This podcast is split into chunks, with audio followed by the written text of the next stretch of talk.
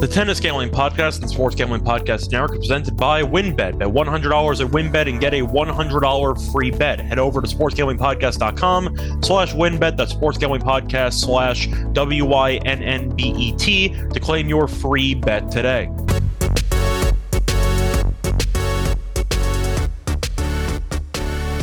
And welcome everybody to the Tennis Gambling Podcast here on the Sports Gambling Podcast Network. I'm your host, Scott Reichel, and joining me for this episode is nobody. It's going to be another solo episode, and we got a couple of ATP tournaments to go through. We actually got three to go through on today's episodes, which should be exciting. But before we actually get into any of the breakdowns, do want to recap what happened last week. I know we ended up only having one episode for the ATP tournament in Metz. It was the preview episode. Unfortunately, after that, Sam and I had some scheduling conflicts, some Wi Fi issues, and it didn't exactly work out. So as a result, we had to take a couple days off. But we're back here, but to go through the actual Metz tournament, overall wasn't that great, unfortunately, because we had a very good chance to hit our biggest outright for a pre tournament wager last week. And then Bublik made the final at 20 to 1. Sam and I both gave him out, thought that he could potentially be a sneaky candidate to win the event. Bublik made the final, and then unfortunately ended up losing to Sonego uh, straight sets, in straight sets, uh, 7 6, uh, 6 2. So Bublik ended up losing. So rip up the outright. You probably could have hedged. I know Bublik was favored going into the final, so you could have hedged and probably made close to 10 to 1. But either way, Bublik did not get the job done for us got very, very close and then did not fully get there, which is unfortunate. As for my actual picks in the um, actual matches, ended up going 0 2 there. I ended up having to win in three sets against Thiem as my dog, and I think it was plus 350, and he lost in straight sets. Competitive, but still lost in straight sets. And for my lock, I ended up having a really bad beat. I ended up taking Bergs on the money line against Basilashvili. Bergs was up a set and a break and then injured either his back or his hip while trying to serve, and he ended up having to retire mid match. Now, it depends on what books you use. Some books grade retirement as a refund.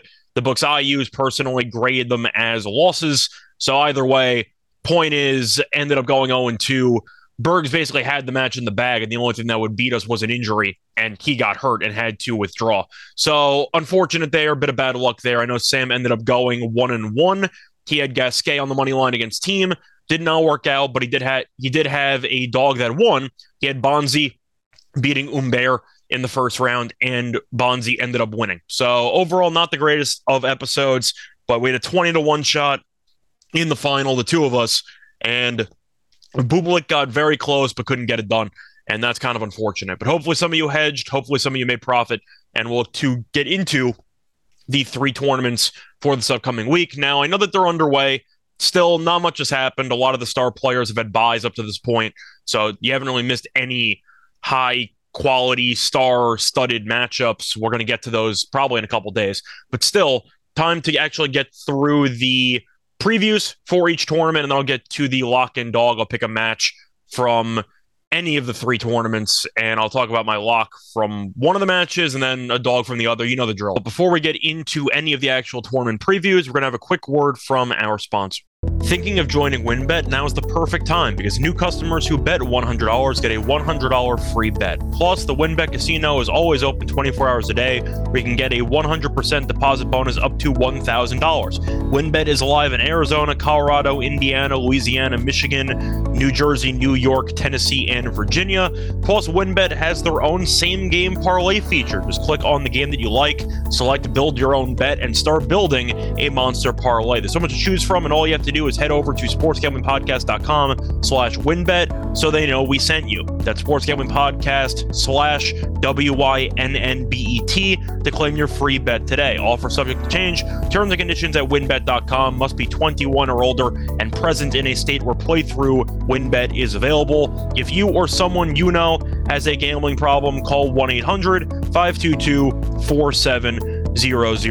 If you're like me and there's a foreign language that you regret not learning in school, it is never too late to start with Babbel. Babbel is the language learning app that sold more than 10 million subscriptions. Thanks to Babbel's addictively fun and easy bite-sized language lessons, you can finally cross learning that new language off your list. With Babbel, you only need 10 minutes to complete a lesson and you can start having real-life conversations in a new language in as little as 3 weeks. Other languages are definitely extremely difficult to learn if you're not going to be using some type of platform and Babbel makes it as easy as possible to try to learn it in a relatively efficient way. I've started to try to learn some French, and so far it has been working out well for me. Still work in progress, but definitely getting there as we move forward. With Babbel, though, you can choose from 14 different languages, including Spanish, French, Italian, and German. Babbel also has speech recognition technology to help you improve your pronunciation and accent. There are so many ways to learn with Babbel. In addition to lessons, you can access podcasts, games, videos, stories, and even live classes. Plus, it comes with a 20-day money-back guarantee. And if you join right now, you can get up to 55% off your subscription when you go to babbel.com slash SGP. That's babbel.com slash SGP for up to 55% off your subscription. Babbel, language for life. Welcome back, everyone, to the Tennis Gambling Podcast. We just briefly recapped what happened last week. Now it's time to actually get into the three tournaments that are already underway. And you have one tournament in South Korea, you have one tournament in Bulgaria, and you have one tournament in Israel. So, starting off in no particular order, we're going to start off with South Korea and going through the actual live odds right now. You have Casper Ruud, who is the favorite at roughly plus 250. Fritz is at 4 to 1. Norrie's at 4 to 1. Brooksby's at 650. Shapovalov is 650.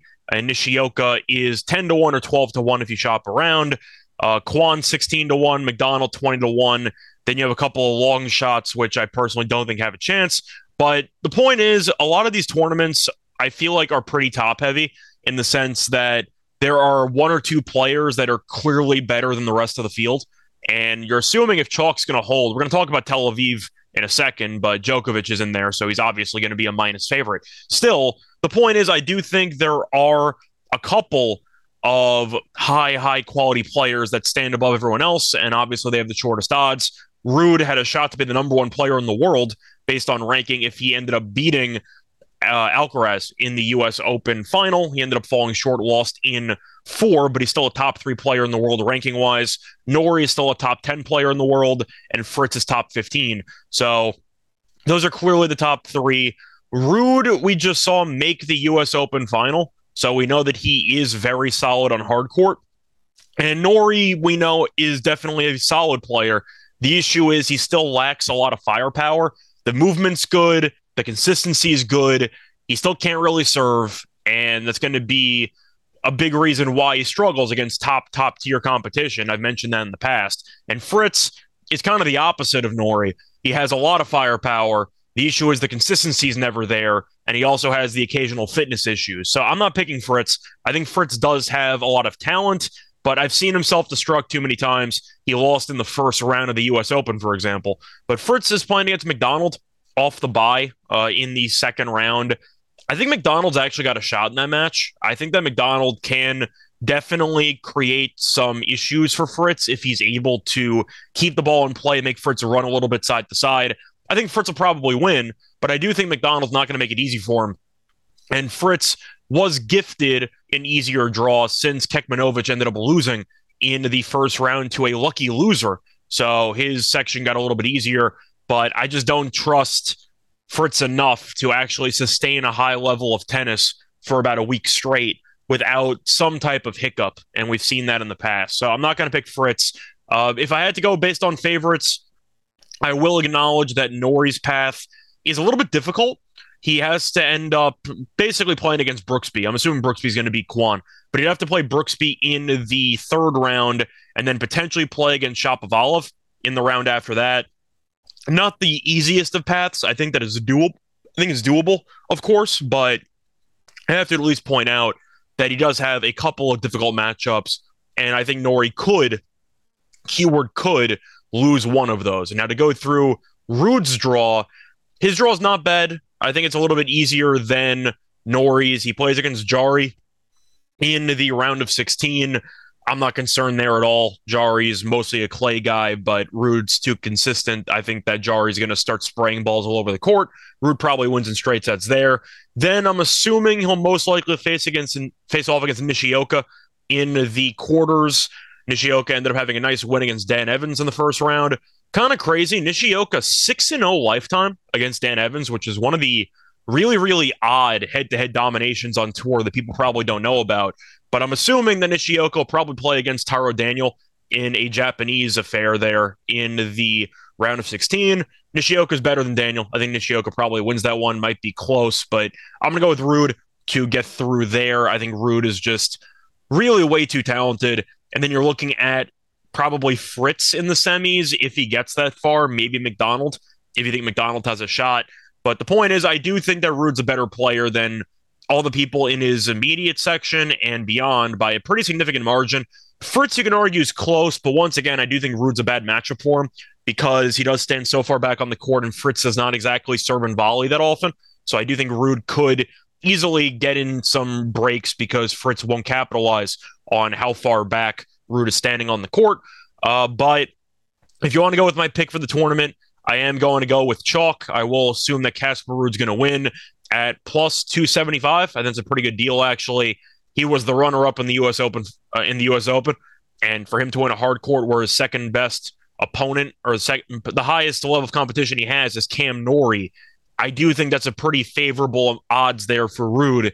I think Ruud should probably be closer to around 150, maybe 175, but 275, you're getting roughly three to one. I think it's a pretty decent deal there. So I'm gonna I am gonna go with Ruud as the favorite uh, to get the job done. Now, as for long shots, I don't see many that are intriguing. I do see two that I think are interesting. One of them would actually play against Ruud relatively quickly. It would be Nishioka at 12 to 1. We saw that he ended up making a final in uh, DC before losing to Kyrgios a couple of months ago. But the point is, Nishioka is still a solid hard court player, keeps the ball in play, very consistent. I do think he could wear some opponents down. And if he plays against the Ruud, I do think you would see some long and grueling rallies, and maybe Nishioka can do enough in the return games to get the job done. The issue is, I do think Ruud has a significantly better serve than Nishioka. So I think Ruud would be able to manufacture some free points where Nishioka would basically have to have a long rally every time he serves because Ruud's just going to hit every return over. Nishioka might have a couple of aces, not many, and I do think that you'll end up seeing Ruud probably win. But Nishioka 12 to 1, I do like him as a player. And the fact that he kind of broke through for an ATP final appearance a couple months ago suggests that he might be a little bit undervalued. I think he might be worth a look. And I don't think McDonald's going to get there. 20 to 1, I don't mind. But once again, he's playing Fritz immediately, where you'd kind of wish he was playing against a top 20 player later on in the tournament because you might have some upsets and some things break in your favor. But his first match in this tournament uh, from this point forward would be against Fritz. He'd be a pretty decent dog in that one. I guess I'd lean to McDonald as a somewhat long shot at 20 to 1 if you want to go really you know, I'd say I, I can't say if you want to go off the reservation, but if you really want to try to find something, as you can tell, I'm grasping at straws. I really don't see much. So I think if I was going for any long shot of any kind, it would be Nishioka, but I am going to pick Norrie to, make a decent run, maybe get upset against Shapo. Fritz might get upset as well. I'll pick Ruud to get the job done and to win this tournament as a plus 275 uh, favorite. Now, moving on to Bulgaria, we're going to move on to Sofia. And looking at this overall tournament, you do have a kind of similar story to what we just talked about. And that's kind of the ongoing trend with all three of these tournaments. You have one or two players that are significantly better than everyone else. And then you have uh, some other options later on in the tournament. But I do think that the back end of this tournament in Bulgaria is stronger than the back end of the South Korea tournament. You're looking at Taro Daniel and Jarry and Munar and a lot of guys you don't exactly expect to have a shot to win a tournament. However, if you want to look at the back end here, you have, for example, you have Atta at 14 to 1. You have Rune, who's actually decent at 12 to 1. You have Sonego, who just won a tournament. I think you got some options if you want to go for a little bit of a long shot. I don't think there's any super long shots. I'm not picking Verdasco or Lazarov or Lajovic. I'm not picking any of these guys. But the point is, I think you understand where I'm coming from. I don't think that it's a foregone conclusion that you're going to end up seeing Sinner versus Carreño Busta in the final. I think that it's probably likely to happen, but I do think you could see a Cinderella run somewhere in the midst here. The third lowest odds for this event, Sinner's plus 200, Busta is plus 500. You have Dimitrov at 9 to 1, and you have Ivashka at 9 to 1. And Ivashka's 9 to 1 because he ended up beating Ymer in the first round. A very competitive match. But since he beat a pretty tough opponent in the first round, I do think they are giving him some extra props because if you look at his immediate level of competition after that, he plays Dimitrov. So I find it fascinating that the two nine to one shots in this tournament play against each other in the next round, which I find kind of weird. I think Ivashka is going to win that match. I think that even though Dimitrov is the home country guy, which is why he's nine to one, there's no chance in hell I'm picking Dimitrov to win an ATP tournament. And I think that the odds alone are offensive. He's had fitness issues, had consistency issues. I've roasted Dimitrov in the past. I think he's one of the biggest underachievers in the modern era for tennis. And if you go through his results in his career, he really has not won many titles. I've mentioned it before, but I'll mention it again. In his entire career, Dimitrov has won a total of eight titles, which sounds, you know, pretty decent, except for the fact that he's basically been a top 10, top 20 guy for about a decade at this point. Dimitrov has not won a single singles tournament in the ATP level since 2017. 2018 onward, he's won zero titles. I am not picking him to win at nine to one. I don't care if it's his home country. There's no way he should be nine to one. I think that's a monumental waste of money. Ivashka at nine to one. I think Ivashka is a pretty good player. I think he could give Busta and Sinner problems. He did end up taking Sinner to five sets in the U.S. Open before eventually losing. So I know Ivashka can match up against Sinner. But to go through some of the other options, Humbert, I'm not picking. I know Humbert just won a challenger event a little while ago. He lost to Bonzi in the first round in Metz. He's not consistent enough.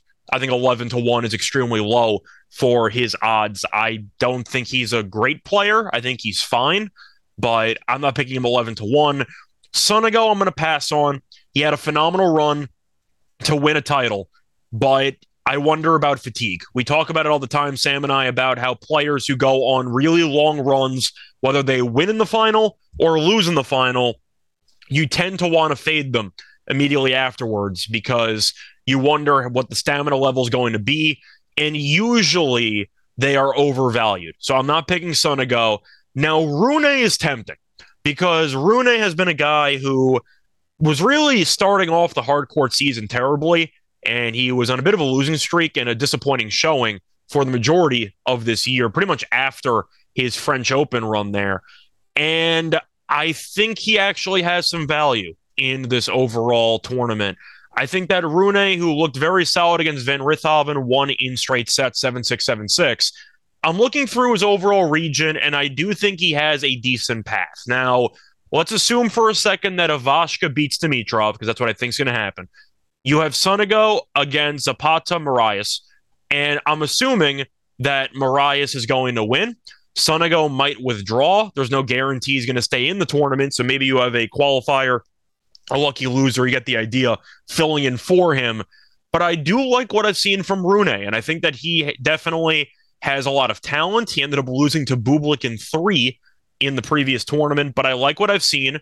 And I think if you want to talk about comparing odds, Rune at 12 to 1, I like more than Sonego. I like more than Humbert, and I like more than Dimitrov. So I think you're getting a decent amount of value there at 12 to 1 for Rune. So I'll pick him as my medium long shot, so to speak. Atta, I think, is a solid player. I do have some questions if he'll be able to actually sustain a high level for a long period of time, especially facing off against Busta, most likely in the third matchup. He ended up beating against, he beat a qualifier in the first round. Medeiros, he smacked him 1 6 3 6 2. Now he's facing off against a player he should be favored by by a decent amount. I do think that Busta is going to probably win that quarter. Husler, I think's got talent, but Busta, I just think is a little bit too fundamentally sound, and he's a good returner and an underrated server. So I do think that Atta could maybe push Busta to the brink, but I don't think he's going to beat him. So I, I am going to lean to uh, Busta in that section. So Atta's kind of out for me considering who has a shot here. Uh, Struff, no. Vukic, no. Basilashvili, hell no. Uh, yeah, that's kind of going to be it for the actual long shots here, so to speak. Lajovic, I like as a player, but at the end of the day, I don't think he's good enough to actually win a hard court tournament against the likes of Sinner and Busta, etc. I just don't see that happening. Uh, his overall draw is not terrible, though. You're looking at uh, beating Struff potentially, then Humbert, and then most likely Musetti it's doable. I'm not picking him to win, but 50 to 1, you know, I've seen worse 50 to 1 shots, at least considering the fact that his draw immediately is not that bad. But I'm not going to pick Lajovic to win the tournament. So for the favorites, Sinner is the best player. The issue is Sinner still kind of does things that Alcaraz does in two out of three sets. He kind of lets his opponents hang around and occasionally he sprays the ball over the court. And I do think that Busta in a head-to-head matchup, I think I'd probably pick Busta. I think Busta has enough veteran consistency and resolve to force Sinner into a bunch of mistakes. And I think that Busta could beat him. We saw Busta dominate against Sinner in the tournament that Busta ended up winning when he ran the table over there in Canada and he smacks Sinner. I, I, think that Busta has a good shot there. I understand why Sinner's the favorite because his draw is probably a little bit uh, easier than Busta. You can make an argument, but I think it's definitely easier. Plays against Borges in the second round, then either Vukic or Verdasco Basilashvili. I mean, wow, that's a throwback match. But the point is, Sinner should easily cruise into basically the semis, and they're pricing that in. Then he would probably play against either Rune, Ivashka, maybe Dimitrov. So there, there is some competition there in the semis, but the fact that he should be gifted a spot in the semis is why he's the favorite. I'm not going to take Sinner though at two to one. I think those odds are a little bit too low. I am going to go with Busta. I think Busta should beat Husler. He should beat Atta. And I look at the overall potential semifinal matchup, and you're looking at either Struff, Lajovic, Humbert or Musetti. I think Busta is a pretty hefty favorite in those matches, so I am going to go with Busta. I think that he's still a very, very solid player, especially on hard court, and I'll take him to win the tournament at five to one. And I'll also throw in a little sprinkle there on Rune at twelve to one. But moving on to the final ATP tournament that we're going to talk about on this episode, it's going to be in Israel. And first of all, I find it kind of fascinating that in the middle of one of the biggest Jewish holidays of the year, the Jewish New Year. Uh, they're having a tournament in tennis, which I find kind of weird. But either way, uh, they're going to be having. Uh, it already started. It's going to be ending on the second of October. But so far in this tournament, you've seen some pretty entertaining three set matches. You had Pospisil beating Griekspoor in three. You had the Rinderknech match against Kopel, which was pretty entertaining. You had Etcheverry, who ended up beating Karatsev in the first round there in three sets. Couple of really competitive matches. And if you look at the overall field, the overall field is not that bad. You're looking at some long shots, for example. If you want to back Dominic Thiem, he's 18 to 1. If you want to back Cressy, he's 28 to 1. Cressy, we know, is a solid player. He could potentially do something. Mannarino, 28 to 1. He won a title uh, right before the U.S. Open. Uh, so the point is there there are some pretty nice prices for some guys who have actually won ATP events this year. The problem is, and the reason why the odds are so high, Djokovic showed up, and Djokovic is minus 200. I believe he's only playing in Israel because one of his friends and training partners recently retired. He was Israeli and he retired, and I believe Djokovic decided to play in this event kind of on his behalf so to speak. I'm not sure if that's the official situation, but it's definitely like 70% right what I just said. I might be missing some of the actual logistics. But Djokovic, either way, is here, and he is the favorite, and Zandschulp is the second favorite at 10 to 1. I think that tells you all you need to know about this tournament. So even though You could argue if Djokovic loses, you might be able to pick out some value with Mannarino, maybe Cressy, any of these guys at roughly 30 to 1. The problem is Djokovic, I still think is the best player in the world. And even though he did lose to Felix in the uh, the Laver Cup, I'm not concerned. Uh, at the end of the day, the Laver is still basically an exhibition. And Felix ended up also beating Alcaraz. I don't know if that really means anything. Good for Felix, I guess. But since Djokovic is clearly head and shoulders better than everyone else here. I think he's going to win. And I know that it doesn't sound appealing to go on a podcast and give out a minus 200 favorite, but tell me who do you think is going to be Djokovic? I just don't see anybody that's in his level or on his level. Cilic at 11 to 1, maybe if he serves well, but I doubt it. Korda can keep the ball in play, but he's too inconsistent with his strokes. I think that Djokovic is going to end up dominating this entire tournament. He might not drop a set. It wouldn't surprise me. Plays against either Monteiro or Andujar in the round of 16. I'm sure he's going to roll. Then either in Israeli qualifier or Pospisil in the quarters. Good luck with that one. Uh, then you have either Schwartzman, Rinderknech, or realistically Etcheverry. I'll assume I actually kind of like Rinderknech in that match against Diego, but still. The point is Djokovic, his toughest opponent potentially would be Schwartzman leading up to the semis. Yeah, I think Djokovic is going to roll there. Then you end up having either like uh I mean a lot of the talents on the bottom half. It's really a, a difficult spot where you see the likes of Mannarino and Wolf and Wolf already lost to Ruusuvuori, but you see Korda, you see uh, Cressy, you see Zandschulp, you see Thiem, you see Cilic. And the problem is all of those guys are in the other half. So Djokovic has to play one out of those X amount of guys while he's cruising through basically a free berth in the final. And I think as a result, I got to take Djokovic because I think that his level of competition is so much easier than the other half that I have to take advantage of it. And Cilic, I said maybe could have a shot at 11 to 1. He's playing Dominic Thiem followed by Zandschulp in the next two rounds. I it's a very difficult path. Cressy plays against Korda, then probably Ruusuvuori, but maybe Mannarino. The point is it's tricky. But Djokovic's path is so much easier. And even though it's minus 200, I think it's actually a good deal because Djokovic should be basically minus seven, eight hundred in his immediate matches. If he ends up playing, if he ends up playing against the Israeli qualifier in Leshem, he'll probably be like minus two thousand.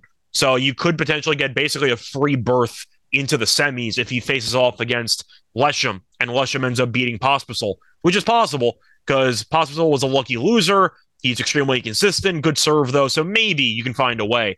But the point is, I'm going to take Djokovic, and for any long shots, I got none. I just think Djokovic is going to dominate, and it's also going to be his first competitive tournament since he was unable to participate in the U.S. Open. I'm not sure if he's going to be motivated or not. He is there because his friend retired. I'm curious if he's dedicating, put quotes around dedicating the tournament to his best friend. So we'll see. But either way, I'm going to take Djokovic to get the job done there at minus 200. And any long shots, I'm not interested. But either way, uh, to go through the outrights once again, I'm going to go with uh, Ruud at plus 275 to win in South Korea. My somewhat long shot there will be Nishioka at 12 to 1. Then looking at Bulgaria, I'm going to go with Carreño Busta at 5 to 1 to win the tournament. And my long shot's going to be Rune at 12 to 1. And then for Israel, I'm going with Djokovic at minus 200. And I have no long shot to speak of. I just think Djokovic rolls. But other than that, though, I'm going to get into a couple of match picks for the Lock and Dog segment. But before we do that, we're going to have a quick word from our sponsor. We're also brought to you by No House Advantage. No House Advantage is changing the game by offering the most dynamic fantasy sports platform available today. Play in pick'em contests versus other people for a shot at winning $250,000 in cash. Download the app, choose a contest, select your player props, earn points for correct picks, and climb the leaderboard for your shot to win big money every day. You can also test your skills versus the house and 20 times your entry if you hit all of your picks. Bet on up to five player props, over unders, or individual player matchups across every major sports league, including the NFL, the NBA, the MLB, PGA, MMA, and NASCAR. Make sure to check out No House Advantage today and experience daily fantasy sports redefined because it's not just how you play, it's also where you play. And you don't want to miss out on this. Sign up with promo code SGPN at nohouseadvantage.com or download the app to get a first deposit match up to $25. We're also brought to you by promoguy.us. Promoguy.us is the best place to go if you're interested in plus EV betting strategies. They've got daily updates on odds boosts and huge cash bonuses from all the major sports books. And they've got a VIP Discord group that puts even deeper plus EV analytics right at your fingertips. I gotta say, we've been looking at their daily promo updates, and they are some of the most informative in the game. They don't simply tell you what team is expected to win, they also tell you where you can get the best odds and how to track down and cash in big on constantly changing promotions. If you're not already using mathematical models to help you with your picks, you are missing out on an insanely valuable tool. And the best part of all is that Promo Guy is run by a small team of passionate sports fans dedicated on building a well informed, better betting community. Go to promoguy.us and check out their 100% tracked, transparent, and proven methods for betting smarter. So make sure you check out Promo Guy odds.us. We're also brought to you by Odds Trader. What is Odds Trader? It's a place where you can compare odds from all the major sports books in one convenient location. You can compare the different sign up codes and promotions from sports books to get the best deal. The app also gives you player statistics, key game stats, injury reports, and projected game day weather for bettors to make the most informed bets possible. It also has a bet tracker so bettors can keep track of their records on all the games and their betting activity. Go to oddstrader.com slash bluewire and oddstrader, the number one site for all of your game day bets. We're also brought to you by the Elias Game Plan app. Did you know that the best day of the week is actually Monday and Thursday? And Sunday because it's NFL season and it's our favorite time of the year. And whether you're into fantasy leagues, betting on your team, or you just want to talk about some highlights around the water cooler at work, the NFL season just got a lot better thanks to the Elias Game Plan app, the ultimate sports betting and fantasy companion for the NFL, the NBA, and the MLB. The Elias Game Plan app is the only sports app from the most trusted name in sports stats, the Elias Sports Bureau, the official statisticians of U.S. pro sports leagues. Elias Game Plan is full of information and insights provided from their renowned research team, which means they constantly give you information that is up to date and that you can trust. The app gives you everything you need to get a competitive edge, whether it involves head to head team comparisons ahead of their matchups, along with Elias key insights from the Elias statisticians, including injury impact analysis, or they also give you expert game analysis, which can give you the advantage in betting, picking your fantasy lineups, and showing off your sports knowledge. And Elias Game Plan also is releasing new features all the time, including a chat function so you can actually chat directly with their researchers. And the Elias Game Plan app has been very useful for me when it comes down to the NFL season and trying to track down all of the injuries. It's always tricky trying to navigate through the injury reports. Everyone's listed as questionable. You never actually know who's going to play, but Elias can easily help organize all of the injury information in one convenient location to help you with anything betting or fantasy related for the NFL. And if you want to elevate your NFL season today, download the Elias Game Plan app. That's E L I A S. And they also have a very special deal right now when you subscribe. Get 15% off your annual subscription, but only if you use the promo code SGPN15. Find the Elias Game Plan sports betting in the App Store or Play Store today and use the promo code SGPN15. We're also brought to you by Fubo TV. If you watch football, you need Fubo TV. Fubo TV gives you complete coverage of college and pro football with NFL Red Zone plus games in 4K at no extra charge. Over 100 channels of live sports and entertainment for a fraction of the price of cable. Watch on all your devices and never miss a game again or uh, one of your favorite episodes from your favorite TV shows with the included cloud based DVR. Plus, there's no contract, no commitment, and you can cancel at any time. Right now, you can try Fubo TV free for seven days and get 15% off your first month. Just go to FuboTV.com slash SGP That's F-U-B-O-T-V.com slash S-G-P. Welcome back, everyone, to the Tennis Gambling Podcast. Before we went on break, we previewed all three of the ATP tournaments taking place this week. Now it's time to get into the actual matches for the lock and dog segment. And for the actual lock, I'm going to go with an underdog in this one. I'm going to take Lazarov in his match against Musetti, and I'm going to go with Lazarov plus four games at minus 115. At the end of the day, Musetti, I get why he's favored. Lazarov is basically ranked in the 300s ATP wise. However, he is a hometown guy. He is from Bulgaria, so he does have a home crowd advantage. And Musetti, I don't think is the greatest hard court player. He's got a one-handed backhand, which is nice. However, it kind of short circuits from time to time. Musetti has not played a match in this tournament yet. He had a bye in the first round, lost to Korda in the first round of Metz and he had a couple of Davis Cup matches before that. But the point is, I do think that Lazarov is good enough to hang around against Musetti. He already won a match. He beat Lehecka in straight sets in the first round. He's got the crowd behind him. Uh, I just think that at the end of the day, four is a few too many games for Musetti, especially since he's not the greatest server on tour. It's one thing if Musetti was guaranteed to hold at roughly like an 80 or 90% clip in this match. There's no guarantee that's going to be the case because Musetti has really never been known for being a great server. And even in that insane match that he had in the US Open against Goffin, they broke each other almost every time. The problem is that Musetti isn't a good server. He's still a solid, solid overall player, but I have to at least acknowledge that the unforced error count can be a little bit high, and he doesn't really serve that well. And to go through the actual numbers here, he got broken eight times against Goffin. Now, that did go to five sets, but the point is he is not a great server. I do think that Lazarov, with the crowd behind him, should be able to make this a match. It might go three. We've seen Musetti kind of struggle to close out sets from time to time, but I do think plus four is a solid deal. I'll take that with Lazarov to get the job done, and that plus four is at minus 115. And now moving on to my dog, it's going to be a guy who has been around for a really, really long time. And we're going to fade somebody that actually burned us in the last episode. We're going to take Verdasco on the money line against Basilashvili, and that payout is roughly it's roughly plus 118. I'm going to take that.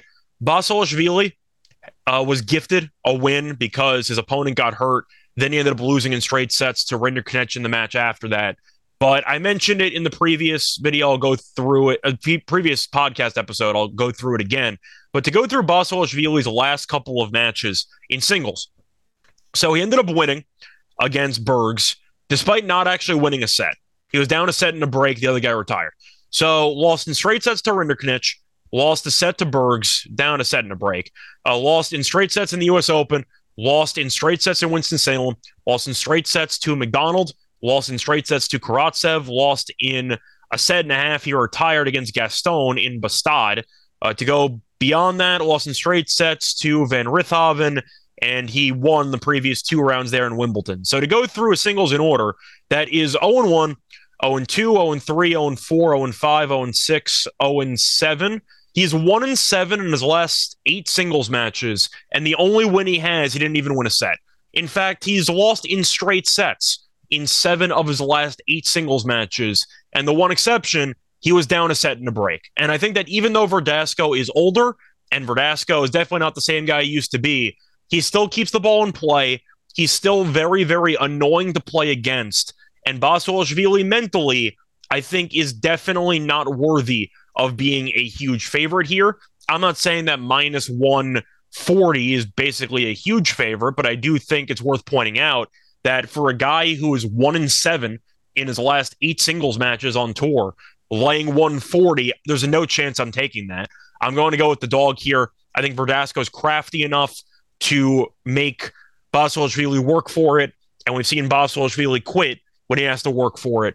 Give me Verdasco on the money line at plus 118. But that's been this episode of the Tennis Gambling Podcast. We'll be back later on in the week. I'm sure Sam will join me to go through these three tournaments and what exactly we've seen up uh, moving forward. We'll go through some matches as well, maybe some updated futures. But until next time, good luck to all of you and all of your bets. Bye, everyone.